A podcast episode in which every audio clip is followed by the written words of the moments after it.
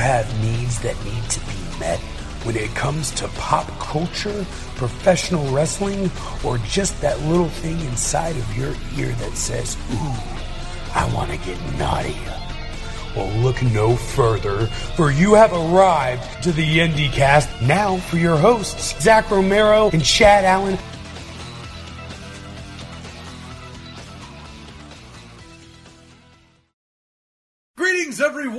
Welcome to another episode of the IndyCast After Dark. This episode finally pays off something that we set up. What was it? Was this technically episode zero, or was this even before we relaunched the I show? I want to say it might have been episode zero. I hope to But God. I think it was in episode zero where, yes, I do believe this horrendous show came up. By Yes, so we're we're finally paying something off. New year, new us. We're finally paying off a, a tease that we started, and uh, as you can probably guess, it is a, it is a sausage fest this episode. and it's not pornography related. Interestingly enough, Uh, well, is, close enough uh, though. Chad Allen and Zach Romero, Oh hi, and uh, yeah, oh hi Zach. let's talk about VIP. I thought you were gonna, I thought you were gonna break into a uh, into a TLC lyric there. Let's talk about sex, baby. Let's. Talk That's that wasn't TLC. That was um, oh, that was Salt-N-Pepa. You're right. I think it was. Uh, TLC was definitely um, ain't too proud to beg. There you go, there you go. I have mixed up my sex related, sex empowered rap songs. what? How has that genre died out? By the way, the sex empowered hip hop song. Like, Um, because they're all rapping about like money and shit now. I don't know. Two know. white You hairy guys talk get- about urban music. Yeah, you got to remember that my, my my overall pop music is by whatever is played on the goddamn Kidz Bop channel Oh, because, because I have a six year old daughter. That's true. Who I don't want to hear the dirty words, even though as soon as she gets out of the car, it immediately turns over to like like insane clown. I was gonna say some filthy-ass Yeah, ICP. Oh, it's horrible. It's like twisted or. uh uh, or it, it goes into the metal side of it when I really, you know, it's like, then that's when like Pantera comes on, Nice. uh, or then it's the really random ska stuff too. Then I go like Excellent. really weird ska. Um, So, were you big into ska when it was actually like socially appropriate to be into ska? uh, I probably was a little late on it, but I'm usually a little late on everything that's that's popular. I was super late on it. When- I when I- was, I, was late, I was super into it when it was like five years like past it's Yeah. okay to like ska music. Um, I can tell you, I didn't I didn't go see a ska concert until long after it was Hmm. way out of like I'm going to see Reel Big Fish when. They would make jokes themselves about, "Hey, remember when we were relevant?" So I mean, that should Yeah, probably tell you. that's true. No. I'll say uh, first ska show I saw that was like by a, an actual ska band that Mm-hmm. like made money and had a record deal was uh, the Aquabats, which isn't even a ska band anymore. They have a single guy who plays horn instead of a horn section, Right. And that was three years ago, so that I first saw that. So we we uh, we don't get out much, Chad. You and I. That's the No. lesson to learn here. We do not get out much. You, you have a company and I have kids, so Yeah, that's so there really you go. where it fucks that all over. Um, right what? So you mentioned Pantera. What would be uh, another? Uh, let's put ICP to the side. Okay. What would be a? Uh, what would be like the hardest metalist band that you listen to? Um, probably probably Pantera might be kind of lim- Metallica. I've seen in concert a bunch of times. Um, yeah, um, I've seen System of a Down once. How was that? Uh, good. It was when they were still very it was very early in their career. So legitimately, it's uh, in Baltimore. Back when I lived up there, uh, on a July Fourth weekend, it was uh, Metallica was your headliner, uh, Korn, Kid Rock, System of a Down, and the band that Rob Zombie's brother used to lead, uh, Static X. I think is I think was the band. A couple of things. Number one, didn't know that. Number two, that is like the greasiest white guy dirt rocker Yeah. headliner show Oh, I've God, ever yeah. heard. But I wish I had tickets to that. That was an amazing show. I mean, Metallica's amazing all the time anyway. I really like Korn um, and always have. Kid Rock, that was like when he was first out, and, and like Bawitdaba was probably the biggest song. Maybe Gotcha. Cowboy. Right, okay. Oh, no, it definitely was Cowboy, and this was what, before Joe C died. Oh, So Joe C was definitely the- there, and the got, OG Kid Rock lineup. and got a bigger reaction when he came out than Kid Rock did when he came out. So that should probably tell you everything. People loved the midget. Hmm. Um, and like I said, System of a Down was still kind of was like I said just Still really young, getting started. And then yeah, Static X. I um, keep every time you, you mention System of a Down, I keep waiting for you to be like, uh, they were, uh, you know, this was in the part of their career they were really political, like they were really. Yeah, oh, yes, yeah. No, they were. I, they actually, the lead singer, uh, Church, was definitely wearing like some sort of military-ish uniform. Um, interestingly enough, though, not the weirdest outfit I've ever seen at a concert though before. Uh, definitely got to see Tool once at a uh, Lollapalooza that I won tickets that I won tickets for uh, in the Virginia area, and the place I won the tickets was at a like a Barnes Noble or something like that. They Excellent, excellent. I won the drawing, and they didn't call me until that morning to tell me I won the tickets. Oh, delightful. So I'm like, oh, great. So I legitimately I had like nobody to go with at that point. So I went up and knocked up and, and knocked on my brother's uh, my brother's bedroom door and woke him up. It's like, uh, hey, you want to go see Lollapalooza? He's like, yeah, who's playing? I said, uh, Snoop Dogg's on the lineup and Tool's the, the headliner. He's like, yeah, let me get dressed. so, so we, we me and my, it was like one of the like rare like me and my brother going out trips. Uh, but- Uh, weird, weirdest. Uh, well, tell me what was so weird about Tool. so Maynard, uh, Maynard, lead singer of Tool, Right. uh, was uh, painted white, Hmm. wearing uh, like this weird kind of stocking cap, um, a woman's bra, and like jogging shorts. And that's what he wore for the entire concert. Excellent. And sure, why not? So, Uh, weirdest outfit for me would probably be Marilyn Manson. uh, amazingly, I've never seen Manson in concert. Would like to. Uh, I went to uh, an Ozzfest with Nice. a with a with a friend of mine, and uh, Reunited Black Sabbath was headliner, of course. so that was fantastic. Yeah. Um, Slipknot was there. I was not particularly impressed at the time. Uh, Marilyn Manson was like co-headliner. Um, Dirt Rocky, just very fucking like, just sweat goth. I guess would be the way to describe it because it's in Florida. Oz- Ozzfest is I did see a reunited Black Sabbath for an Ozzfest the year I went, and um, that's where I got to see Rob Zombie actually in concert. Was it an Excellent, Ozzfest? So yeah, excellent. very dirt, dirt rocky once again there too. uh, Uh, anyway, so this should tell you everything that you need to know about how interesting the pilot episode of the show from 1998 VIP was, because we've literally talked about, hey, remember when you went to that concert for fucking 10 minutes instead? Because wowie wow wow, Yeah. what a first episode of the Pamela Anderson driven VIP. how that show never won, an, you know, like an Academy Award or something. Uh, an Emmy? There was A a daytime daytime, Emmy? Emmy right Yeah. there.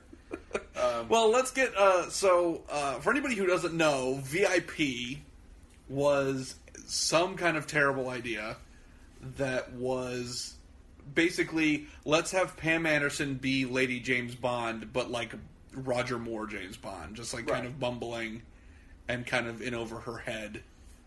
Um, her doing a terrible like uh, Frank Drebin impression, if I can date myself with Wow. a police squad. I do love me some Police Squad. God, that show is so fucking good. Um, has my favorite uh, joke of any opening to a show. VIP? No, no, The no. opening Fuck credits. No, no, no. um, the opening credits were basically what we counted 18 seconds into the pilot episode, and it was just tits. Like there was just a lot of women looking uncomfortable in bathing suits. Wow. Um, no, uh, but, but for some guys, that was like get out the. That's true. It puts the lotion on its skin. I did think of that weird, uh, shitty Xbox game, the the guy game or something like that. That trivia game where it was like girls gone wild. Very uncomfortable. I don't think I ever played that. Oh, game. I will tell you all about that momentarily. But no, the opening joke for every episode of Police or Police Squad, not Police Academy, Police Squad, was um, they would go through the regular intro, and then every episode had a special guest star, and that special guest star died in that scene.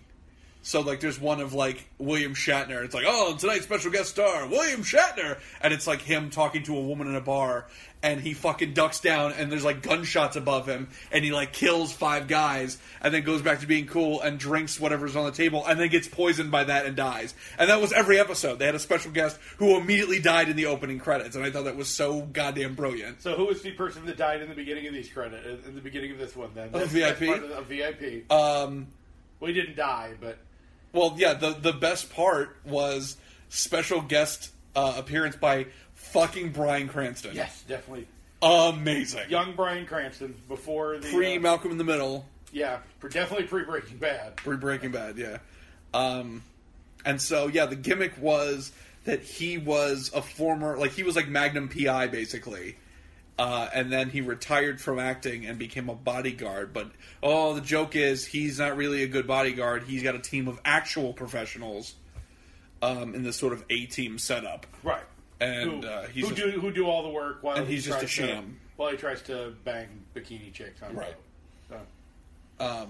Which uh, now, as down as much as we're downplaying that, he was the best part of the episode. Yeah, without without question. Well, Bryan Cranston's just amazing. Period. But just like him being sleazy, like him, uh, like he's uh, he got this bikini chick, and she's like, "Oh, I remember you from a TV show I used to watch when I was like a little baby girl, baby," and he's like, Oh, yeah. "It wasn't that long ago." Yeah. Like, oh, Oh, and could she have stressed like how like little, little, little, little? yeah, Like okay, Yeah. creepazoid. Yeah, like, First off, why fucking mental why, patient. Why were your parents letting you watch this? This yeah, like, Magnum adult PI, show. like yeah. Um. So yeah, so Bryan Cranston was great, even though his character is is terribly written. And so basically, yeah, whole show. he's an asshole, and then the IRS is going to throw him in jail for tax evasion, and so he leaves the country and Right. just gives the company to the people who actually ran it, and they suck apparently. Like they're not good at marketing, I guess, because they're going to close their doors. Um, and then through zany circumstances, Pamela Anderson accidentally looks like she's a bodyguard on national TV, and they're like, "Boom! There's our billboard check." For by the way, did, did you catch it? You caught the, the actor's name. What was the actor's It name? was uh, it was Brad something, but it was basically it was definitely them trying to go. It's Brad Pitt, but not really. It was like, yeah. it was like uh, like Brad Brad Get Spit or, Brad something like or Yeah. Brad It- Scott. It, actually might have been Brad Gitt. Now that I think about it, that's terrible if that was. But anyways, um, and yeah, so they picked a, uh, an actor who was worse than Pamela Anderson to be the guy, How that happened? so that she looked like goddamn Shakespeare compared. Um, so what did you think about the the catalyst for one of the most popular shows of 1998? was that really that popular? I don't know. It lasted for like what two seasons? Yeah, it was like two seasons worth. I, I, I question its overall popularity. I think we might be overreaching its popularity a touch. Even though, did, though I did say once we got done watching the episode, it said Firefly, one season, Right. VIP, at least two seasons. Well, and speaking of Firefly, the the ultimate painful uh, realization I came to was that VIP, the story of regular mundane person in over their head with this professional, you know, policing unit is basically just the premise of the fucking Nathan Fillion show Castle. Right. And Castle's just a rip off of VIP and my heart broke when I came to that conclusion because I really like Castle and I really don't like VIP. right. Um, oh, and by the way, so 18 seconds in, uncomfortable bikini chicks. Right. Another, I gotta say, probably maybe two minutes. Our introduction to Pamela Anderson is her naked under some silk sheets, just Right. rolling around like she's in a constant photo shoot. Right. Oh, and this is uh, Pam and Tommy Lee era Pamela Anderson, by the way. Not don't look at porn, Right. This is weird, judgy Pamela Anderson This of is today. like hundred percent smoking hot, like prime Pam. And I'm not even normally into like the like plasticky Barbie blonde type, but Pam Anderson then was mwah, that was that was top quality. I'm telling you, that was some top quality Pam Anderson right there. Is all I'm saying to that. So, Uh, that was all that was missing from her like introductory scene. Like, here, yeah, like she's just rolling around in bed. In fact, here's the thing: VIP, the pilot episode, which is called like Beach working at a hot dog stand, right, is is exploitative in nature, right, but it is not exploitation because exploitation in its truest form right, revels in its sleaziness. right. VIP, it's like it's just shoveling chum in the water. Like it's like, oh, this story sucks. Hey, here's some tits for you because I know Right. that you're about to change the channel. Hey, look, a nipple might pop out. How's that look? Like, because it was like, oh, she's gonna go on this date with Brad Pitt look-alike Right. What is she gonna wear? Cue, oh, slutty outfit montage. Right. Like that's genuinely how that show goes. It's like maybe like six minutes worth of story, Right. Stretched out to in this first one, God help us, forty five minutes with. Hey, That- here's some booby that- shots. That was a full hour with commercials back in the Ugh. day. we we didn't have the commercials to deal with. yeah. So- Um. You know that you know what that reminded me of. That reminded me like if uh, do you remember the show that used to follow Monday Night Raw? Well, Femme Nikita. Uh, no, even before that. Oh. there's a show called Silk Stockings. Oh my god, I do remember this, that. this was like Silk Stockings run through like a real campy like This was cheesy like Silk comedy. Stockings, but they lost the script and just went like a choose your own adventure story. amazing. Like you're a you're a secret agent, so you grabbed your purple gun. the Mad Libs. Um, That would be great if we do a, a we could I. If I can find, I know we've got one because that's the kind of man child I am. I know we've got a Mad Libs book around here somewhere. If we found one, we could probably come up with a better script than an episode of VIP. that was. So. But um, no. So honestly, so what did you think? Just overall, like let's a- actually analyze this television Oh, no, show for a second. You know the same, but but you know, we, we're we're talking about how horrible it is, but we would easily go in and review a second episode right now. I could if if I wasn't overwhelmed with a thousand projects I'm already working on. Right. There could an argument could be made to try to marathon it and like do a, a retrospective on it because Right. absolutely no one talks about this series. Right. Because in all honesty, I remember the Mad TV parody of it more so than the show itself. Um, it was called Mad TV did a parody of it. yeah, yeah, yeah. It was called like Stick Chicks or something like that. And it was like the it was like uh, it was a parody in terms of somebody read the synopsis of the first episode, Right. And went, "Oh, I got it," because it was like three chicks who were secret agents, Right. But they worked at like a hot dog stand, Right. and so it was a lot of zany bullshit about that. Which, speaking of hot dog stand, by the way, um, thumbs down to the set designer of VIP because the hot dog stand that uh, Pamela Anderson's character works at, lit, it, what was it called? Tail of the Dog, Tail, yeah, tail of the dog. which is a terrible name anyway. Right. But the stand is supposed to look like a giant hot dog in a bun, and instead it looks like a giant asshole that's actively shitting. Right. That's what it looks It's- like. And then Pam Anderson's face is like meow, like poking out of it, like Poke, poking out of the poking out the poop hole there. yeah, just awful, just awful, and just a, and very oh, and then uh, so there was she gets randomly picked up by Brad Pitt. They're gonna go to this premiere of his shitty movie, Right. And then the worst fucking sneak up person in the world cuts through the crowd, holding the gun at their face level. Yeah. Oh God. Yeah. Well, you don't you don't want to accidentally bump into somebody in the crowd. That's you got to make sure it's up high so Yeah. it's out of the way. You gotta hold, you gotta hold it like you're a waiter. You don't want to Right. fucking you don't want that to, you don't want that gun spill. So you gotta hold that above the, the, the Well, crowd. the picture, I like a big pizza pie. I shoot you. Exactly. That was the original lyrics by Dean Martin, R.I.P. Um, so this asshole comes through the crowd, points a gun for 45 minutes at Brad Pitt.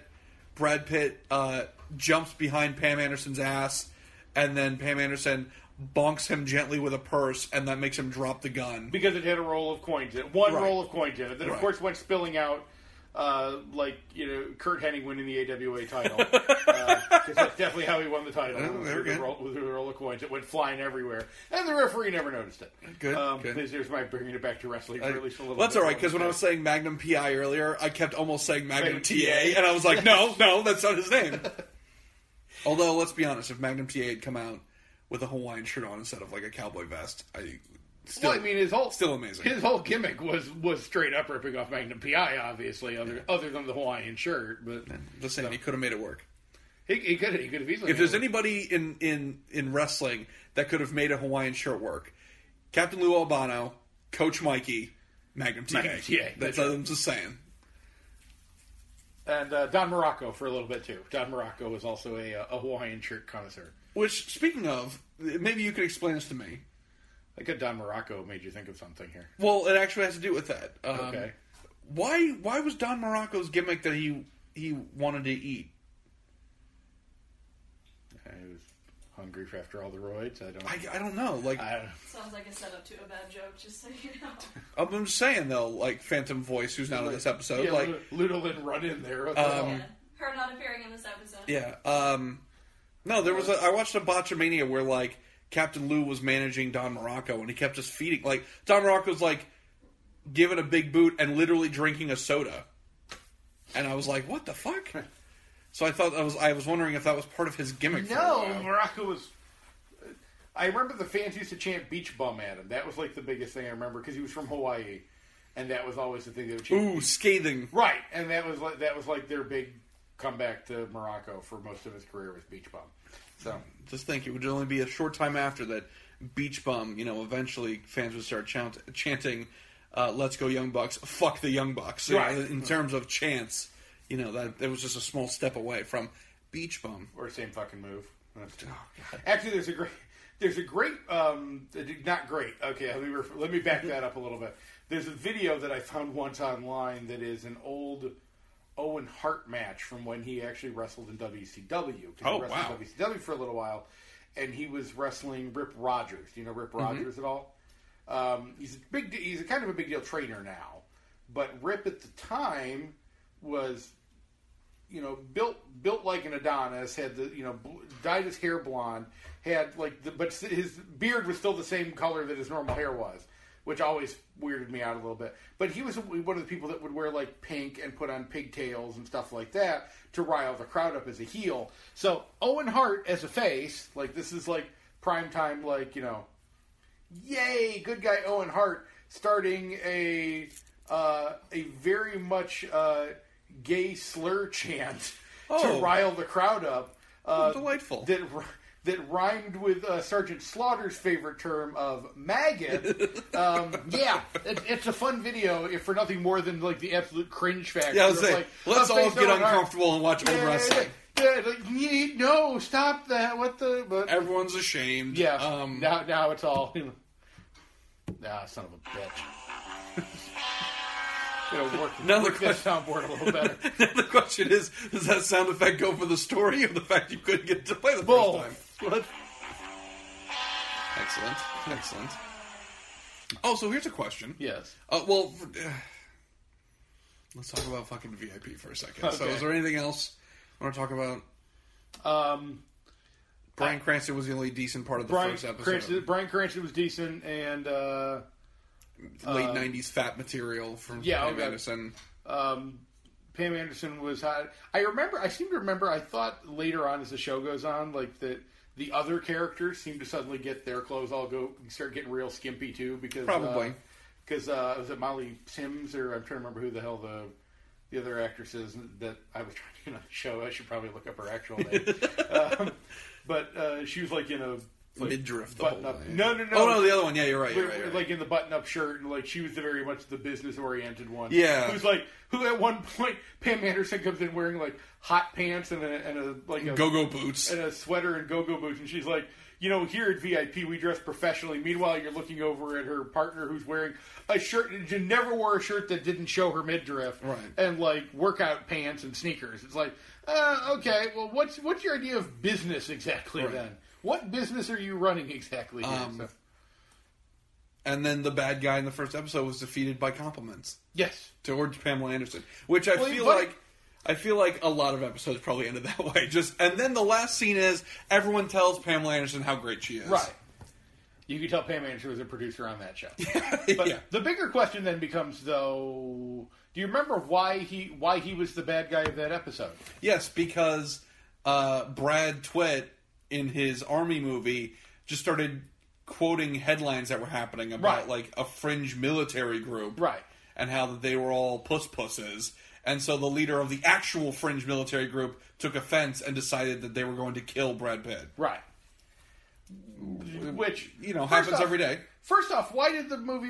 Why did the, the person editing this movie even keep that scene in there? Right? Why didn't that get Like- cut or reshot? Like the director didn't go, "Hey, what the hell was that?" Like, no, no, Right. say the actual lines, you asshole. Yeah, Like, no, this y- yuts ball is just going to start throwing. Yeah, because that won't date your movie at all either. By the way, Right, yeah. Being like, oh, fucking Saddam Hussein, blah, blah, Right. blah. Like, um, no, that's already done. Yeah. Very, very weird. Um, any other thoughts about. Well, I think that movie, that movie that they were filming in that, still probably would hold up better than Jurassic Well, uh, Park. when. Uh, fuck you. When uh, Bryan Cranston. Wait to see if I get Luna to do a run in again. There, just when Bryan Cranston uh, left the episode halfway through. I was like, why can't we just follow him running from the IRS in like Right. Nicaragua or something like that? Like, I would the, go watch where's that. The, where's the Better Call Saul of the Right, IP following Bryan Cranston's character? That's like, what I. Uh, IRS. I was much more invested in his like three scenes that he was in. I was like, yes, please. And then I'm thinking, does VIP and Malcolm in the Middle exist in the same universe? Like, That does he lose all his money and then he has to settle down with a family? Or it's, or it's like witness protection and he has to like Right. make do with a family. That's why like He's used his money to buy a whole new, uh, a whole identity and fell in love and, and Exactly. settled down. and like it's like uh, And history later- of violence. Like he's got this horrible past that he can't like let them know about. And then later on, he gets. Then later on, like when he gets he gets caught up with. So there we go. So then they start catching up with him. So then they murder his whole family, and he moves to Arizona, where he gets cancer, uh, becomes a school teacher, and then starts making meth. So They all connect. All connected. They all connect. Amazing. Can we get Bryan Cranston on the show to discuss? I think that's an easy get at this yeah, point. why not? We watch. Just tell him we watched the first goddamn episode of VIP.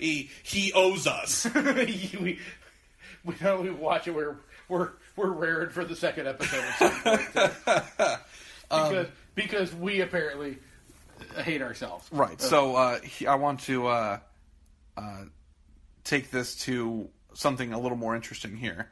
I want to decide who lives and who dies. All right. And with that said, uh, Chad, have you gotten a chance to watch any more of the new uh, season of Mystery Science I, Theater? I did indeed actually. I got Excellent. to watch the. I'm only two episodes in, sadly. Okay. 'cause, Uh, life doesn't give me a chance to sit down and watch it too much. I think I'm probably going to catch up with another one later on this week. The problem is every time I go to catch up on one, my wife, who like when I offer it when we're both at home watching TV, goes, "Eh, I don't know, maybe watch it later." But then when I watch another one, gets mad at me that I've watched another. one. so it's like, well, what the fuck is it? Uh, Do you want to watch them or don't you? Um, but I did finally- Present it in this way: you're going through them first. You'll pick out the winners. That's true. And she can watch those. Because quite honestly, the one that I just watched is definitely one that I wanted to sit down and watch, which was which was uh, was it cry, crying cry, Cry Wilderness. Cry Wilderness. the It's terrible Bigfoot movie. absolutely friggin' hysterical. By the way, you don't know how long that soundbite actually goes for. Oh, good. That, that's like a good. That's like a good ten seconds of, of the ice cream bunny laughing. But um, no, Cry, Wilderness, absolutely hysterical. Probably one of my favorite Mystery Science Theater episodes ever. Really? Not, not just for the new run. I think Excellent. that one is hysterical. And yeah, the, like half-assed Bigfoot costume. with, the, with the regular hands. Yeah. They didn't have gloves for and it. regular tiger or Bigfoot visiting the kid like magically at his fucking school. How And then they don't explain that, by the way. Yeah, just oh no, I happen to have that power. It's like what the fuck. So you're I was actually disappointed that um, we left the school. yes, Like, I wanted the movie to be that kid is at boarding school and Ghost Sasquatch keeps getting him into trouble. Like, Right. that was what I really was hoping that movie was going to be. or, or or this could also be another kind of you know Better Call Saul type of scenario here. I want to follow that school teacher. oh, yeah, I want to know what's going on with that dick school teacher. Which, that was the weirdest part, was like, so angry. He was, but in the beginning, he's like listening to the kid. Like the opening scene is this kid like trapped in a in a fucking staring contest with a Sasquatch statue. Right. And then the teacher's like, "What the fuck is the deal?" And he's like, "Oh, I've met Sasquatch for real." And the teacher like genuinely takes a knee and like listens to this kid's story. Right. And then we jump cut, and he's like, "You're an asshole." And I'm not going to feed you until you admit that you're an asshole. Right. It was very weird. He did. He did cut off food from him. That was And super then- weird. And then what? So like, so was the was like the statue in the school? I'm still confused by that too because then it's like they're in, I guess, what's supposed to be a museum. Yeah. And then did they go back to the school? Is a museum in the school? Because then they're in what looks like a library in the same fucking building. Yeah, well, I think it was they were filming in one location, Right. And they were just like, ah, it's all the same thing. And then like the weird, like random fucking. Like, so it's just, so it's like I guess it's like a boarding school. So but it seems that way. but they've got just a bunch of fucking kids in in beds all at the end of the. It's just Super bizarre. So fucking weird. But I would have watched a whole movie of just that fucking nonsensical shining building where it's Oh, God, everywhere yeah. and nowhere at the same time. yeah, God, yeah. But uh, so what? What was like a favorite part of yours? Like, what was your absolute like? Um, this is why this is a great episode.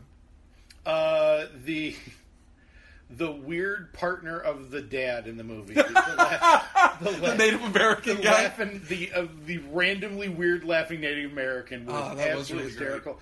And at one point when they when they call him like Oh, the kid calls him a stupid Indian. right, and and all three and like all three of the you know Crow Crow, Crow, Tom, and uh, Jonah. I'll go whoa, absolutely hysterical. Uh, and then they keep bringing it up too, like, ah, not so bad for a stupid Indian. Like, "Ay, ee, ee," that's not okay. Um, but yeah, I- I think probably the better host bit was in the previous movie. Um, like I said, because I'll, I'll still Because you love that uh, what every country has like It has a monster. monster. Yeah, I love that song. But but yeah, that, that whole movie is just hysterical. By the way, speaking of Mystery Science Theater, I, I might be dating our episode here with this one. They're actually doing a live tour too. I don't know if did you get. To I did at see that. Um, uh, which uh, of course is coming nowhere near Florida. us. No, Yeah. uh, closest is Georgia, and I Right. think we've reserved that if we're going to make the drive to Georgia, it's for an AWE show. Right. Like, so now we just need to call the people from AWE to get it to plan a show Around on the the same weekend that they're doing that. Um, but I found it very interesting that they're doing a classic Mystery Science Theater episode, uh, Eegah, and they're doing a new one that they haven't announced yet. So- like a new movie. because you are obviously the Mystery Science Theater expert here, I- I try tell, to tell us a little bit about Eegah. Eegah is a uh, like kind of a zany uh, caveman movie, Mm-hmm. and the caveman is played by the actor who played Jaws in the James Bond movies. Okay. Um, I can't think of his name right away. I but- want to say it's a Joel episode. Richard Kiel, I, I think believe so. was the actor's name. and I think it was a Joel episode. I'm not 100 percent sure on Okay. that. Um, it's a dumb movie, but um, Yeah, I uh, could see that pretty ripe to go back and, and, and Yeah. riff again, and then whatever the new movie is. Um, Because they're not saying. yeah, but I think it's interesting. I will tell you though, I am more excited about the Riff Track summer shorts. Yes. That is Because like the shorts are usually the best part of the. Um yeah. I mean, there's I, I there are definitely movies that they've done that I've loved. Um, but typically the shorts tend to be worth the price of admission. Shake hands, with, shake hands with danger. I mean, Yeah, come on. yeah. And all the like uh, at your fingertips ones where it's just kids making shitty arts and crafts. Like, mm, mm, that's good stuff. So uh, yeah, it's a it's a bunch of them. And actually, other thing I just found out is that Shout Factory, the uh, DVD Blu-ray production company that owns the uh, manufacturing rights to Mystery Science Theater, um, are releasing a box set of Cinematic Titanic, Oh, very nice. which was Joel Hodgson's Joel's version of Rift Track. of RiffTrax after he fell on his face a few more times, um, which had him original Tom, Right. which is um, J. Elvis, something or other, um, Mary Jo Peel. Mary Jo, Doctor Forrester, and TV's Frank, Right. all doing it together. And I've never watched any cinematic Titanic because they only sold it on DVD, and each DVD was like fucking like twenty five, thirty dollars. And I Oh, was yeah, like, so- I'm not rolling the dice on this, knowing that not every Mystery Science Theater, theater episode is an absolute winner. Right. So this box set I think is only like forty five or fifty bucks, So and, it's, worth and it. it's every one they did. So So, worth it's the like, price of oh, absolutely, because most Mystery Science Theater box sets are at least 35, 40 bucks, and Right. We've run out of great episodes to put on DVD. So, um, so I can't I can't judge that. So I'm See- pretty thrilled about that. So now in question, do we go back at one point and do we do a riff riffcast version of that VIP, VIP? episode we watched? Um, I don't think I could go back and watch the first one again. I think I'd Oh. kill myself halfway through. But um, would I be willing to do a a riff cast of an episode of VIP? Yes, I would. Yeah. I would be willing to do that. Um, any other terrible shows from the '90s that we need to watch the pilot episode of? Uh, I think uh, previous while we were watching this, we did mention uh, Thunder in Paradise, which would officially True. combine up the wrestling and us riffing Terrible uh, shit. Terrible shit. That's true. So that that could be That's a fun true. one. Uh, Hogan's old TV show. Uh, I would like to if we could find an old episode of uh, Learning the Ropes. Do you remember that that show at all? No, Learning the Ropes. Let's get in our way back machine into the '80s uh, when uh, Lyle Alzado, former football star, uh, played, Oh. With the, played with the Oakland Raiders, uh, was a big name. Was no longer playing football, and uh, was doing a show that was. Uh, Combined up with the National Wrestling Alliance, Oh, and, my. um, Turner and um, I believe the show was done on like TBS or something like that. But Lyle Zato plays a school teacher Mm-hmm. who has a who has a hidden extra life as a um, pro wrestling jobber under a mask, Okay. and uh, every episode had somebody from the old Crockett um, Days. Crockett days. So like the Road Warriors made a made an appearance, and, but they filmed the matches uh, like during the old tapings at the old little studio they used to do. So like Tony Schiavone was on, and Ric Flair I think had a match on there one. So that was kind of the way of trying to like.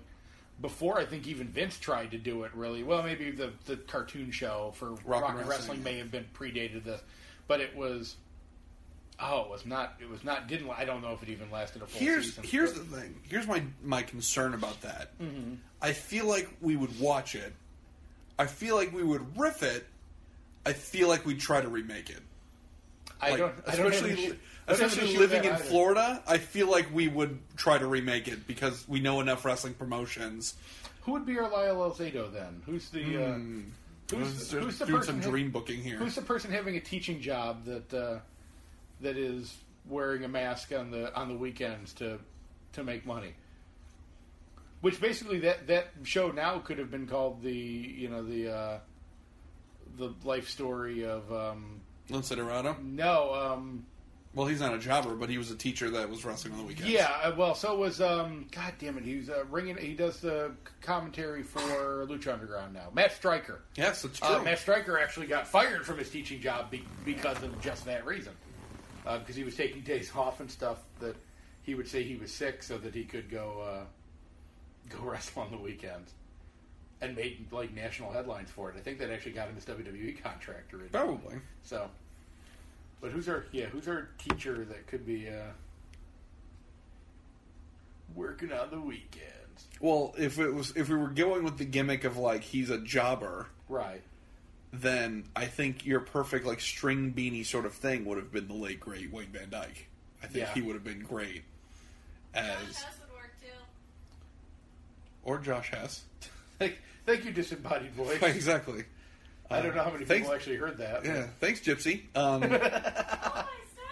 Oh there you go. Um, no, Josh Hess would be great. Groovy. Yeah, uh, Josh Hess would be great in that role, disembodied voice. Um, but yeah, we could actually do. That's my fear. If we watch this show, I'm going to go. We can remake this we and could do this better. We could do this. yeah. I'm trying to think of what other 80s or 90s shows. Do you have any other 80s or 90s shows, like god awful shows that were out there? Um, The aforementioned Silk Stockings could be a good one. I don't think I ever actually watched Silk Stockings. I don't know if I, I would be either. willing to give it a shot. Now, wasn't Uh, La Femme Nikita based off a movie Yes. by uh, Luc Besson? Right. Sure. I think that. so. Go with that movie, man. I don't I like Luc Besson. I'll take your word for it. Well, for the most part. He did. I- he did the original like transporter movies. Okay. And uh, Yeah, I couldn't pick Luc Besson out of a lineup. You, well, he's like a goofy French guy, so like no, but like Aren't they all? well, yeah. But he did Leon the Professional. Um, have you never seen Leon? The, you're looking at me very like I've just- seen- I've you're seen- you're no selling me on Leon the Is it Professional. sad that is it sad that due to my wife I've seen the Transporter movies only because she's no, got- because she's Jason got a thing Statham is a Jason national Statham. goddamn treasure. Jason Statham is dreamy. That's all I can say about that. Okay, so now I have to now let's back this up a little bit. now. Okay. So in terms of Jason Statham, Uh, have you only ever watched Jason Statham movies in the action hero section of his career, or have you seen things prior to that? uh, Snatch is possibly one of my favorite movies yes, of all time. and Lock, Stock, and Sm- Two Smoking Barrels, I've only- basically the same fucking movie. right. I've only seen Lock, Stock, and Two Smoking Barrels actually more recently. Okay. Um, that's actually for some reason I just never got around to seeing that. But Snatch every time it's on, I'm I'm stopping. There's I don't need to flip channels anymore. I'm well, I was gonna say, I think it was John Mayer who said on one of those like I love the '80s shows about the movie Big that if you're like if it's on in a hotel room and you get out of the shower and Big is on, you will sit balls naked in a towel and watch that movie to completion. And I feel like Snatch is one of those films To as well. completion. Yeah. What what what are you doing during that movie? Bing bong! Yeah, well, it's a lot of good actors in that movie. Yeah, well, And it's like still uh, Fight Club shredded Brad Pitt in that movie. Like, true. you know, very good physique at the time. I did the fight for free. I love Brad. Brad Pitt's amazing in that movie. Again, before he decided he was just going to be like, I'll just be the action guy forever. Like, Have you ever turned on the uh, the um, closed captioning for Snatch? I don't know if I have or not. You should. have for uh, Princess Bride, because when you do that, you go, "Well, Andre the Giant had a lot of really great lines in that movie." Right. Um, Well, not just anybody want a peanut. There's like a whole fucking like eight conversations, and I'm like, "Oh, that's okay, cool." But there there are parts in in the closed captioning for Snatch where when Brad Pitt's talking, they throw up question marks. They have Brilliant. no idea what the hell he's saying. Brilliant. And I think that's amazing. that's genius. So, Um, what were we talking about? Oh yes, so Leon the Professional. So you haven't seen Leon the Professional? I've not seen Leon the Professional. It's so good. Thank you, disembodied voice. Um, it's an excellent film. It's an excellent film. Um, it's one of those films where uh, you can see greatness because um, Natalie Portman is in it. She's like twelve, isn't she in this one? Maybe even younger than that. Okay. and she acts her ass off, and you're like, "Holy shit, what a talented kid!" Like, she does. She gives a better performance in that movie at 12 than I could at 29 now. Like, just fantastic. Right. And then you also have She did a better performance in that movie than she did in the Star Wars. right. Well, yeah, but she also had a lot better material to work with. Um, and then you also have fucking what the hell is his name? Um, Commissioner Gordon in the new movies. Um, Gary Oldman. yes. really weird performance by Gary Oldman. Not quite Fifth Element weird, Yeah. but weird. That's the ultimate weird Gary Oldman. That is, yeah, that's the top scale. Like Sid and Nancy, no weird helmet, side of the head. By the way, Fifth Element about to hit like like twenty years, Something I like that. something yeah, like that. it's in theaters now. Like it's one of those like, really? flashback cinema thingies. Yeah. Um. Only only role I like Milla Jovovich in. Um, yeah, probably won't disagree with that. Probably the only role I've seen Milla Jovovich in because I could give a shit about the Resident Evil movies. Yeah, I was gonna say I would shit in W.S. Anderson's mouth for each of those Resident Evil movies. I'd take a big shit right in his mouth. I'm sure we not enjoy that. I don't know. Yeah, go ahead. Um, anyways,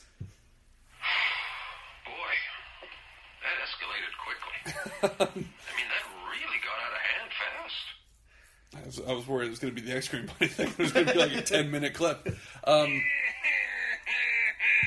thank you. Anyways, um, no. So you're yeah. In addition to watch a bunch of the new Mystery Science Theater season, definitely watch Leon the Professional. Okay. I'll- it's an excellent film. To see if that's on Excellent see, film. See if that's on Netflix. I'm sure it is.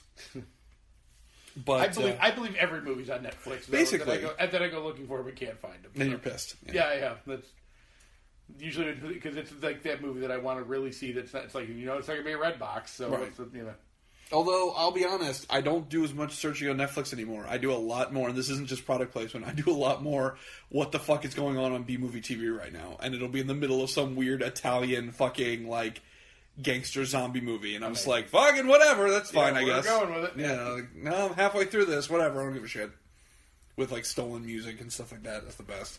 Like the weird Italian zombie flicks where you're like, uh, this is the fucking Halloween theme. What the hell is John Carpenter to make this movie? What the fuck is this? So speaking of B movie TV, how, Yes. is, uh, how is the production for Fully Gimmick Fight Club going along? Glad you asked. Let's uh, let's get our hold. We'll get our shit in there real quick. Let's, Right, yeah.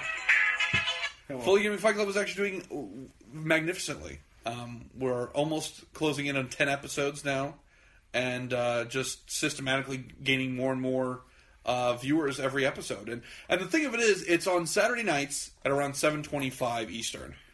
Saturday night is B movie TV. It's like premiere night. That's where Right. they have their highest viewership. So it's not necessarily that we're just like grabbing new people every time.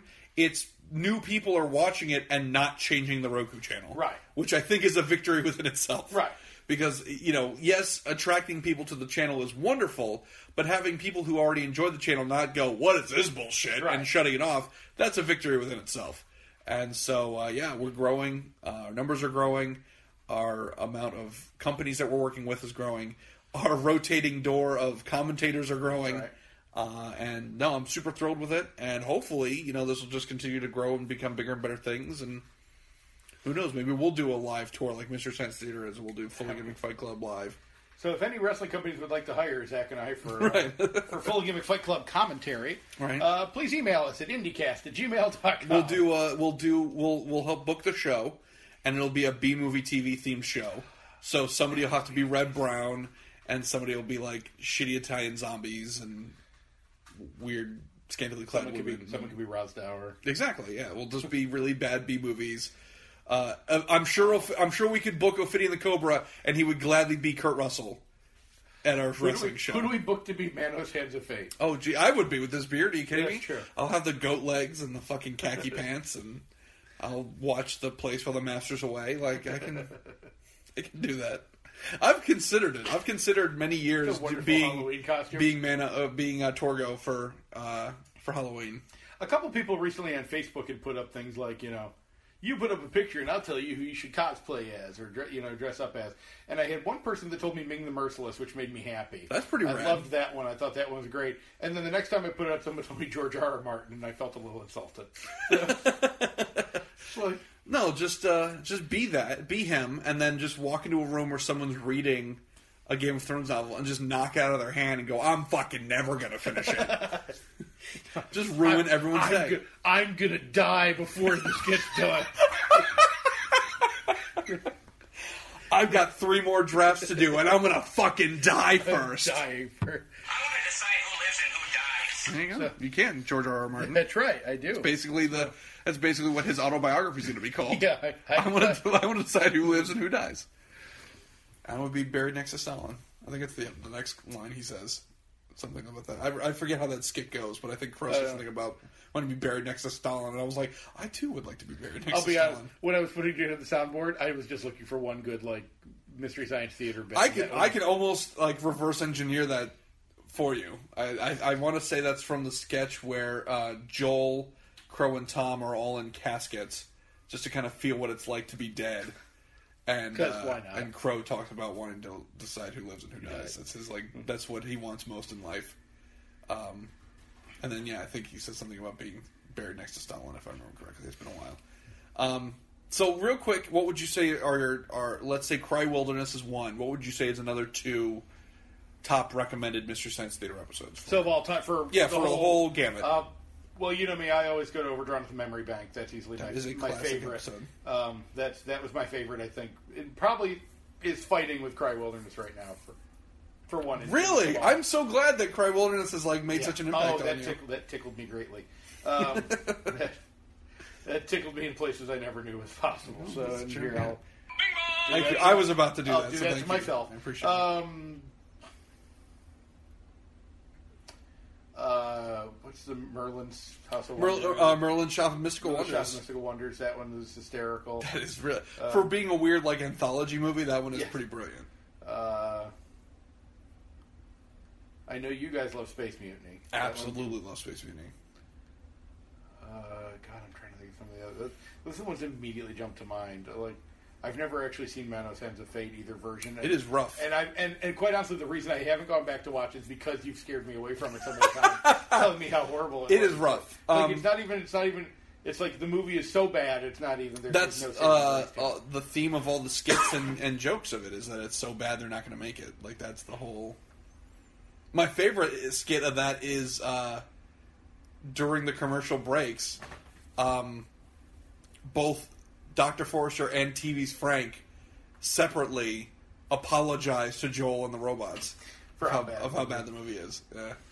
I'm trying to think. Yeah, those are the ones that immediately come to mind. I don't have. I don't have quite the extensive knowledge as you do on that one. So. Well, uh, yes, but there is just a certain amount of episodes that are decent. Right. Um, love Space Mutiny. Um, love Hobgoblins, which is really bad. Um, there was another one I was just thinking of too. Oh, Prince of Space. I like that one a lot with Phantom of Krankor. Um, hmm. Manos is, is not bad. Santa Claus Conquers the Martians is okay, good. I've seen that one. That, That one one is good and dumb. Um,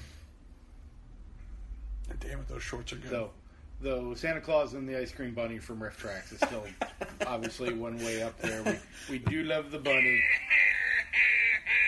I'll say that kind of like changed our friendship, I, I think like so. because we survived that together. Like that That was- was, uh, That was surviving. I think surviving that and surviving the original uh, China China video definitely. yeah, uh, that's true. That forged a bond after that. so, uh, so yeah, obviously we'll give a report once we see the RiffTrax uh, live, the the summer one. And if Mystery Science Theater announces, and and I was actually talking to Disembodied Voice Luna about it. She was kind of iffy about going to Mystery Science Theater live because she doesn't love the new cast. Um, even though the new cast is not my favorite, I absolutely would go in a heartbeat. Yeah, God, yeah. Why in a heartbeat. Just because never would I have believed that Mystery Science Theater could come back. Right. And so to see it live, absolutely, I would take it. Do you think that? Do you think when when Joel did the RiffTrax live when they did the reunion that he kind of looked out at the audience and went, "Oh shit, I could, I could do this too." Oh, goddammit." absolutely! I think that was the case. Um, because I still uh, uh, hot take here, hot take Romero. Uh, Oh, we have.